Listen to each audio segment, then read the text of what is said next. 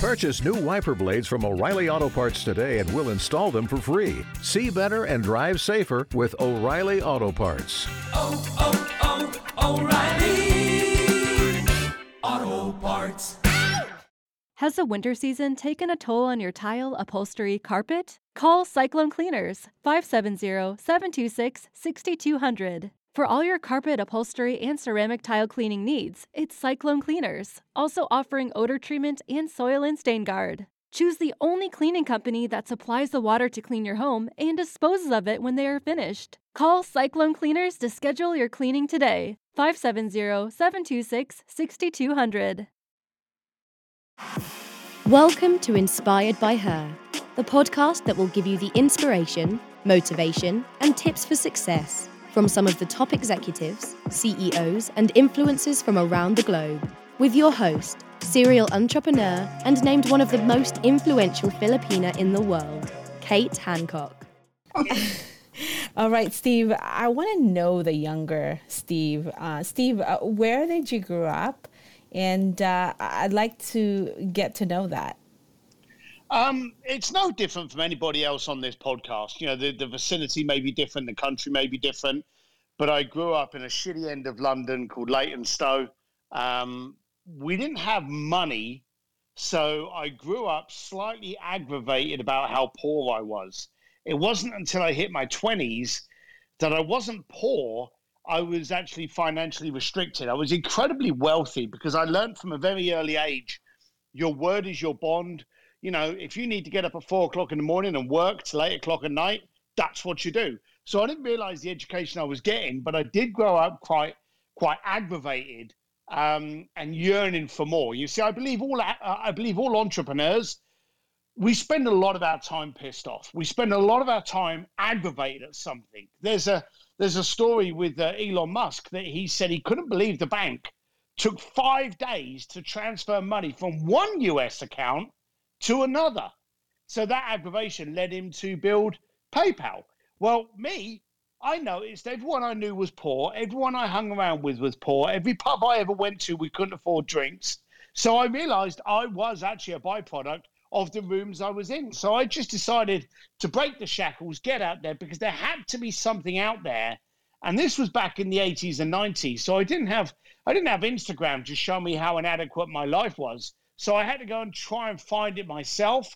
And therefore, I made all the mistakes and failures of trying to get a million and one jobs that would surround me with affluent, successful, wealthy people that inevitably I was fired from until I ended up creating my own. Wow, Steve.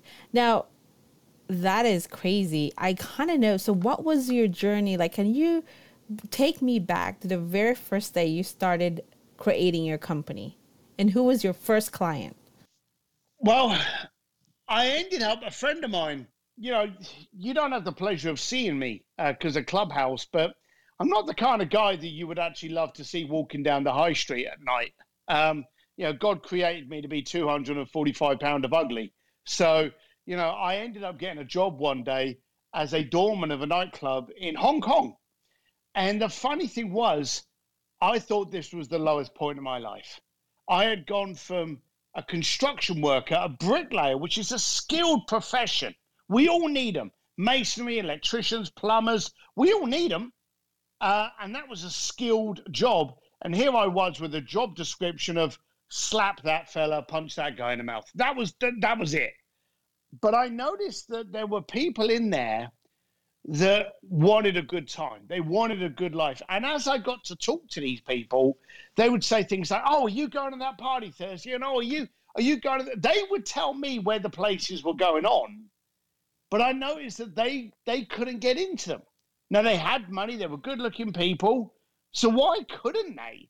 So I started kind of like being the connector, and I did it as a Trojan horse. My entire career, what was not was not to launch the world's most um, successful experiential concierge firm for millionaires and billionaires, my company was quite simply a Trojan horse to look after you and therefore get an engagement and a conversation to walk up to you and go, Hey, John, how come you're successful and I'm not?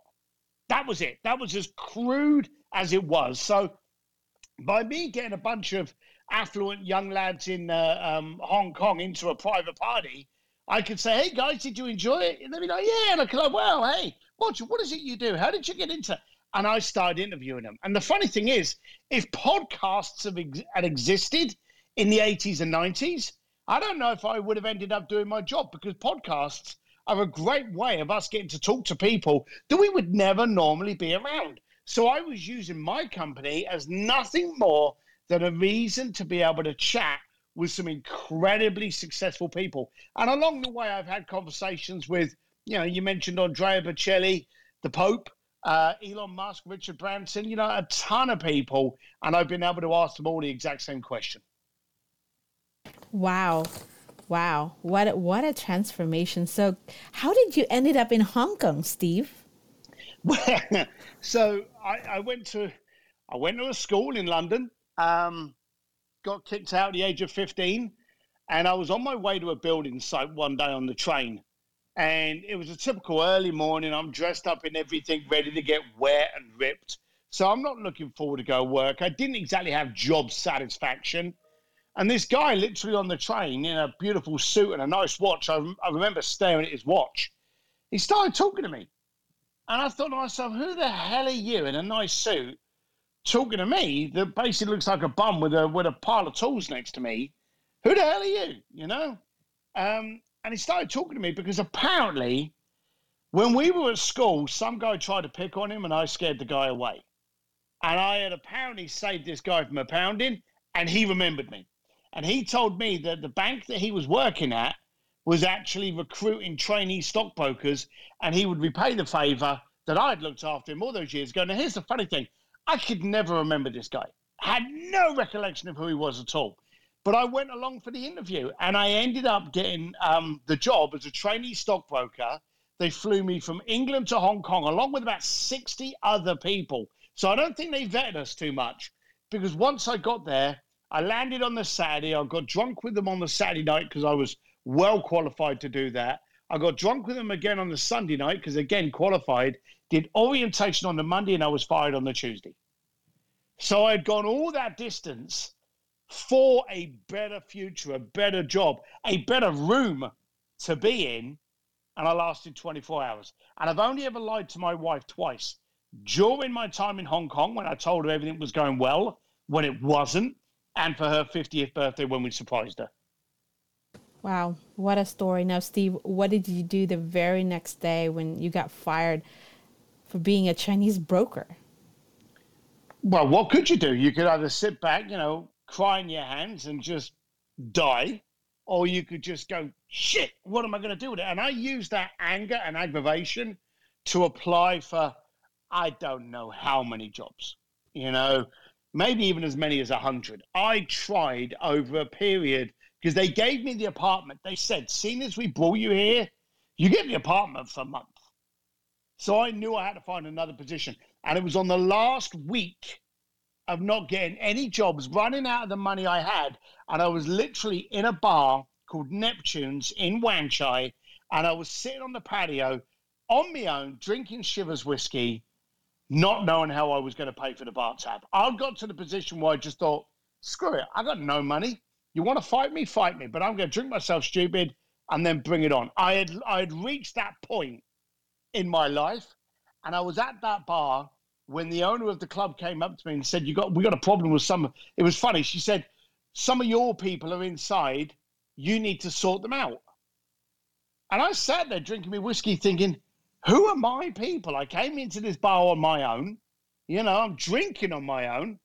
Who are my people? So I walked into the club just out of curiosity to see if she would point to. And there were three white guys there drunk. So these were my people. And uh, she said, You get them out. And she said, All my people will get them out and they will hurt them. And I, I wanted nothing to do with it. And I said, They're not my people. And she said, If you do this, I'll pay for your drinks. And as I say, I wasn't going to pay for them in any case. I was going to leap over the counter and run. You know, I don't know how far I would have got, you know, being that drunk, but, you know, I was done. I was literally done. And they always say that, you know, when you open an opportunity will arise, it arose. And uh, at that moment, she was going to pay for my for my tab. So I did it. So I went and sat down, sat with the guys, said, Look, boys. And they looked at me all weird as I sat down at that table. And I said, There's two ways this is going to go. Within the next few moments, you're going to pay your bill and you're going to walk out the front door. You can come back the following day and I'll buy you a beer. Or you can stay stay sitting here, get keep getting Larry, and a bunch of guys are going to come out of that curtain, hit you with sharp objects, and you're not even going to see Tuesday. So, you know, hope you made a smart move. And I got up, walked out, and sat down with my whiskey, which no one had moved, and I was still sat on the end of the patio on my own. A few minutes later, they walked out and went, Oh, thanks, mate. Thank, and they walked off. So she said to me that night, she said, You know, you want to be a doorman? And I didn't have any job. I didn't have any future. I didn't have any money. So I went, Yeah, sure. Following day, these three guys came back to the bar and they went, Oh, hey, man, thanks for that. By the way, you owe me a beer. So I turned around to the lady that owned the bar and I said, Oh, you know, I told these guys if they got out, I'd buy them a beer. So, you know, we need to pay them a beer. And she turned around and looked at me and she went, You said you'd buy them a beer. You buy the beer. So on my first night, I had to buy these three guys a beer. I had no money, but I had to buy them a beer. Steve, we lost you. Are you still there? Yeah, did you lose that entire story? Oh no, not at all. So what happened? So how how long did you work there as a doorman, and what was your ex- experience like? And I think Wan Chai, I think Steve, is this where the bar where it's kind of ma- make of cobblestone, right? No, the Wan Chai is this was back in the eighties and the nineties. So basically, every bar in in that area of Hong Kong was a girly bar for the expatriates. So it wasn't a nice area. Um, but my defining experience came when I started looking at the door as an opportunity. A good friend of mine, Sean Stephenson, said to me, You want to make sure things are done for you and not to you. And it's your decision on how those things are received. So I thought to myself one day at the bar, I can be pissed off about this and grouchy, or I can look to see if this opportunity was done for me. If this is actually an opportunity, is there a silver lining in this experience of me now working on the door of a shitty nightclub in, in Hong Kong? So I'm trying to look for an opportunity. And on that night, some of these guys that had money that I had always been in awe of, you know, because they would just pay the bar tab. I remember they paid the bar tab. This is how bad I was. I could go into a supermarket and I knew to the cent how much money I had in my bank account. And as I was putting the groceries in my basket, I'd be adding them up so I didn't go over and my card wouldn't get declined. That's that was the position I was in. These guys would order drink after drink after drink. And when you get drinking in a club, the club adds on a few extra drinks that you haven't had. Uh, it's just normal. It's what they do. But I remember these guys would put down their credit card to pay their bar tab, not even look at the bill. For me, that was the ultimate sign of wealth. Not even caring what the invoice said, throw your card down, that'll do it. And I remember they did. And they came up to me one night and they said, Are you going to the yacht party tonight? And I said, Well, what yacht party is that? And they told me where it was. And I went, Oh, I'm really not sure when they went into the club, I walked around the corner because the harbour was just around the corner. And as I walked around the corner, I saw the, the yacht that the party was being on. And I walked up to the girl and I went, Hey, how you doing? I know you got the party tonight. I just wanted to ask you, I've got four guests that are coming tonight. Now the party started like nine o'clock. I said, Do you want them here at eight thirty so they can get in lineup? Or do you want them here at ten when the line's gone down a bit? and she straight away started flicking through a flip chart. Now, bearing in mind, I'd not even told her their name, but she started doing that. So as I was chatting with her, I said, "No, no, I just want to know: Do you want it at eight thirty or ten, just so that you don't get a bottleneck?" And she turned around to me. She said, "I'd appreciate it at 8.30. I said, "Well, that's great. Then you know, brilliant." And I grabbed my wallet out, and I must have had, I don't know, two hundred bucks on me. And I gave her a hundred bucks. And I said, look, we both know what it's like. People are going to come in, they're going to have a great night. They're not going to say thank you. I wish I could change the world, but I can't. But I want to say thank you. Thank you very much for all you're doing for this party tonight. Tomorrow night, grab a takeaway and a bottle of wine and just be thankful that you pulled off a great event. Enjoy the evening. And I went to walk away. Now, as I did that, she yelled at me she went, Hang on, Who are the four people? And I gave her the four names and she wrote them down on the front of the page. And I said, Do you want them to ask for you when they get here or just stand in line? She went, No, no, no. You tell them to ask for me. We'll look after them. So I went back to the club. Thankfully, they were still in the club because I was worried all the way back that they weren't even going to be there. I walked up to them and I said, Hey, I've just made a phone call. Bear in mind, I didn't even have a phone. So I've just made a phone call. I got you in, but I had to pull a few favors. It's 500 bucks each. And with like lightning, they started throwing two grand onto the table and was so excited that they were going to the party that night. In fact, they overpaid. I remember I had to give money back. But I walked up to the door, gave my buddy a hundred bucks, and thought to myself, hang on a minute. We just made eighteen hundred bucks by just basically doing something that these guys were too embarrassed to do. They fit the mold. They looked good. They had the money to buy anything that was being sold at the party, but they didn't want the embarrassment of being the one that was told, no, you can't come to the party. I didn't have that embarrassment. And I managed to get into the party. And that was the first time. And of course, the next time they turned up, they were over the moon. They'd gone to the party, and I got to converse with them. So I realized that most rich people and affluent people, the humiliation gets bigger. They don't want to be used for a favor, they don't want to be refused. So, nine times out of 10, the more high profile you get, the more money you get, the more position of power you get, the less you're able to do. So, I became that conduit of removing all the embarrassment and uh, the decline. And I would get people into events that they just didn't think they could get into. And, and I remember someone paying me once, and I said, Look, you know you could get into that event if they knew who your name was. And they said, Trust me, I could get into that event 10 times easier than, than, than you know, if, if I came to you. But I don't want those people coming back to me in a year or two years' time saying, Hey, do you remember when we did this for you? We need a favor. He said, With you, I pay, you do, it's the end of the chapter.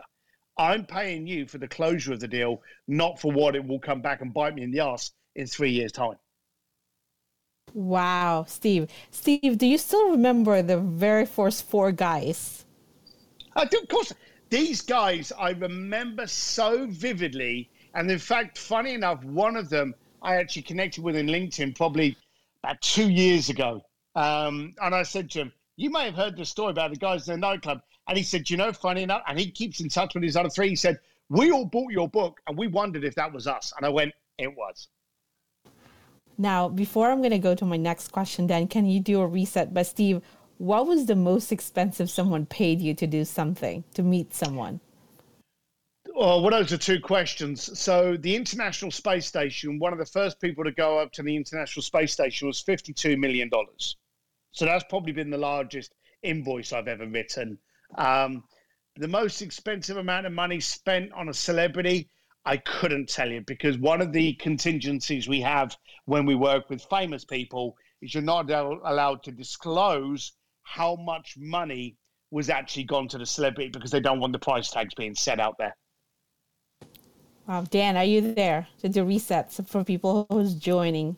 Of Dan? course, yeah. This is just incredible, Stephen. It's uh, it's really astonishing how you uh, you turn something. It seems so basic of a concept, not simple or basic. Just the concept seems so basic, but yet you really found a niche and struck a chord with people, understanding uh, you know where there lies a need and a solution. You're able to provide that, so that is incredible. But we are interviewing Steve Sims, the incredible Steve Sims, the man who makes the incredible happen, the impossible possible. So he was just going through his starter story, and we're excited to keep this thing going.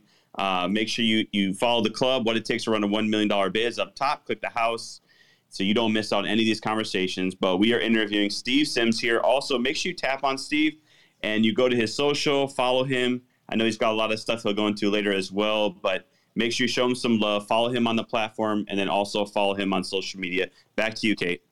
Yes, Steve. Wow, what is 52 million will get you? Well, that was just someone that. Do you remember the first people that wanted to go up into the International Space Station? They would have to train in Russia and then they would go up with the uh, Russian cosmonaut program to be some of the first people in the International Space Station for seven days. So um, that was what it was at the time. I believe to do it now, and we haven't looked into doing it now because there's so much other competition going into it now. But I think now the price is like 75 mil to spend seven days on the space station. Um, but now, what with um, uh, uh, Elon Musk, Bezos, um, uh, uh, Paul Allen, and Richard Branson all doing space programs, a lot of people are just waiting to see what happens with that before they pay out. But it's always expensive when you're the first. Wow. So, assuming all your clients are true referral base, is that correct? Do you know, I can tell a funny story about that one. Or I literally was referral based because it was pre internet. You know, this was the late 90s. When I did my first website, I was actually uh, doing an event in uh, Monaco and I was doing an event for Ferrari in the UK. And a British TV show, I was actually living in Switzerland at the time, and a British TV show asked if they could interview me. So they interviewed me, and during the interview, they turned around and they said, You're so secretive you don't even have a way of people being able to contact you on the website. And we realized for the first time, we'd forgotten to put the contact us page on the bloody website. There was no email, there was no phone number, there was no address, there was nothing. And so I on the on the TV show was like, that's correct, we're referral only. I came off that bloody show and I was like, who the I've forgotten to put that contact page on. And of course I now it's just naturally put in, but yeah, we completely forgot to put a content, but it never, ever, ever um, tied us down. And bearing in mind, at our peak, I think we were working for the Grammys and the New York Fashion Week at the time, and it was like 2004. At our peak, we only had 93 clients, but two thirds of those were billionaires. So trust me, you really don't need a lot of clients when they're billionaires paying their bills on time. Wow, Steve, it seems like you have the little black book for the rich what what they wanted. it's really amazing. Now, Dan, do you have a question? This is so fascinating. Now, Steve, I only have one person that I wanted to meet, and that is Richard Branson. Now, I know I could go to charity, and that would cost me fifteen to twenty-five grand. Is that the case? Well, first of all, you got to ask yourself in what in what context do you want to do you want to meet Richard? You know, do you want to just be at an event, get a selfie, and be done? Or do you actually want to sit down and have a conversation? And if you do want to have a conversation, what's the point? What's the benefit? What's going to be the impact out? Of it? You see, you know, Dan was saying earlier, and I wasn't, I wasn't insulted at all. Everything I do is simple and stupid. It's very, very basic. It's very, um, it's very impactful. If it doesn't move easily, I don't do it. So if you're going to sit down with Richard Branson, you got to ask yourself, what's the point? And then once you know what you're going to do and how you want to meet him, then it can actually be curated and uh, um, organized to specifically answer that. If you're just looking for a selfie, you know, there's loads of events that can cost anything from a thousand bucks that you may be lucky enough to get a selfie with him. Um, but if you want to have a conversation, you know, you're going to start the ball rolling at around about 45, 50 grand. Amazing. Yeah, I would love to hang out at the Necker Island. Dan, back to you. Yeah, this is incredible. So, just a quick reset. We have Steve Sims here. There's a little bit of background. We have Steve Sims, the man who makes the impossible possible. He was just going through his story. Really an amazing entrepreneur, best selling author. And Steve, so I'd like to get into that piece of it. It sounds like you, you've had some transition. You talked about the different uh, companies you worked with, people, which is incredible. So, what made you want to then write a book, and what was the purpose of your book? I didn't. that was that was a funny answer to that. Um, I'm a great believer that if you find a good room, good things happen. Um, and I was in a room chatting with a few people, telling a little story, and then quite simply, um, and I'm not kidding you, a week later, one of the people that I was speaking to was from this little publishing house called Simon and Schuster, and they asked me to write a book name dropping all the rich and famous and powerful people that I dealt with. And I said to them, if I did that, I'd be dead by cocktail hour. So, you know, it never went anywhere. I ended up doing a speech um, at one of Joe Polish's 25K events, one of his Genius Network events. And someone heard about it, sent it to this person, Simon Schuster. It went up the channels. And she came back to me and she went, Hang on a minute. How would you like to write a book, not on the rich and powerful people that you deal with, but on how a bricklayer that gets kicked out of school at the age of 15 can now speed dial Elon Musk and Richard Branson? You know, we would like that story. So, and they paid me very well, which is an important thing to know because when you're not paid to sell a book, then you have to sell a book to get paid. When you're retained and you're paid to do the book, you get to write the book that you want to write. You get to do a book that says, look, stop overcomplicating and start doing. Stop overthinking shit and just work on the basics. If it doesn't move the needle, don't do it. And I wrote that book to really think back that in the 80s and 90s, what simple, stupid shit would I have liked to have known that wasn't overcomplicated? What could I have done that could have helped me, you know, avoid the education I got from, you know, failing? And when you fail, you lose money, you lose friends, you lose prospects, opportunities, and that's all education. And so I book, I wrote the book to help people stop overthinking, get out of their way, learn the ability of how to make a proper relationship, and go from there. So when the book came out, I didn't even think it was going to be a hit. In fact, the truth is, we didn't have a website for the book. I didn't know anything about writing a book. Some of the top authors in the planet, from Tony Robbins, J.J. Virgin, Dave Asprey, Jay Abraham, Tim Ferriss, they're all clients. So I had people I could go to and ask questions, but I didn't bother. I just thought, eh, no one's going to care about this book. I've been paid. And when they asked me to do a launch party, I did literally did your launch party, and I was now in LA at a local whiskey bar on Sunset Boulevard. It wasn't in Barnes and Noble. There was no autographed copies.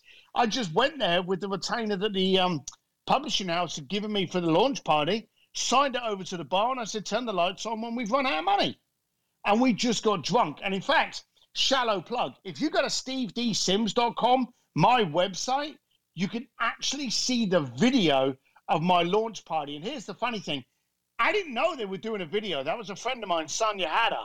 She did the video, and I had no idea she was doing it.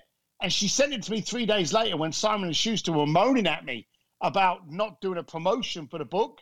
And I did a one page website that just did that video and it said, This is how I do a launch party. Now buy the book. That was the complete website at the time. And you can see the video. And at the beginning, everyone is cold, stone sober. It's all like, oh, it's such an honor to be here. Steve's such a. And as the night goes on, everyone gets plastered. And if you don't like F bombs, don't watch the video because everyone starts getting drunk and abusive. But I put it up there. And the first couple of months, I didn't sell a lot of copies. And then the third month, it just took off. And now it's become a bestseller and translated into Thai, Vietnamese, Korean, Mandarin Chinese, Polish. Um, and it was released in Russia, I think, three months ago. Wow! Congratulations, Steve. That that's incredible.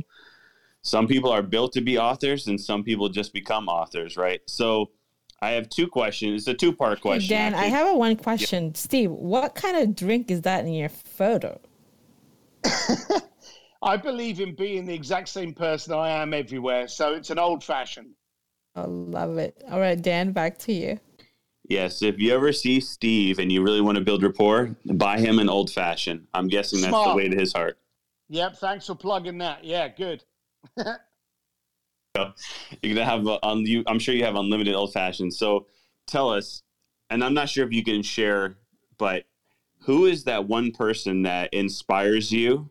And then is there one person who you still have yet to have a conversation with that you wish you could? Oh well, I'll answer the first one. I'll answer, I'll answer the uh, second one first. Um, I was actually working for uh, the American Polo Club and the American Polo Federation in Palm Beach. And I got the chance to hang around with a bunch of British royalty. And a person that, as I was growing up in the 80s, who I had really admired, not so much for the politics because I was too young to understand it, but just because of her strength and resilience, and that she was just completely different to anything that had ever happened during the, those decades was Margaret Thatcher. And I, I have always uh, respected, and my wife is a very powerful, uh, beautiful woman, and I've always respected powerful women. And I remember Margaret Thatcher, and I just like, I want to meet Margaret Thatcher. And when we were in uh, Palm Beach, um, one of the people that was from the British polo uh, team was having a dinner. Um, Margaret Thatcher was having a dinner, and I got invited to it. Now, I actually said, Do you know, there's a thing I've got to go. Is there any possibility I could have that in the future? And the guy said, Yes. And she died.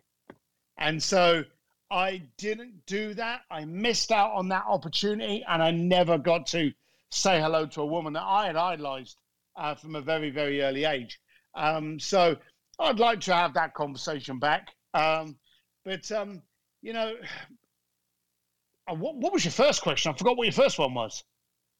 No, that's incredible. I think it's like um, if there's no matter what the meeting is, never say no. I guess make time for whatever. But that's that's um that's a tough one. That's an incredible story. The first one was: Is there anyone that you have yet to meet that you would like to have a conversation with? Which I guess that could answer both. That's answered. That's answered both. You see, the daft thing is what a lot of you won't realize is I'm actually not very warm and fuzzy, not very friendly, um, not very sociable, and I don't actually go out much. I ride motorcycles. I don't have a car.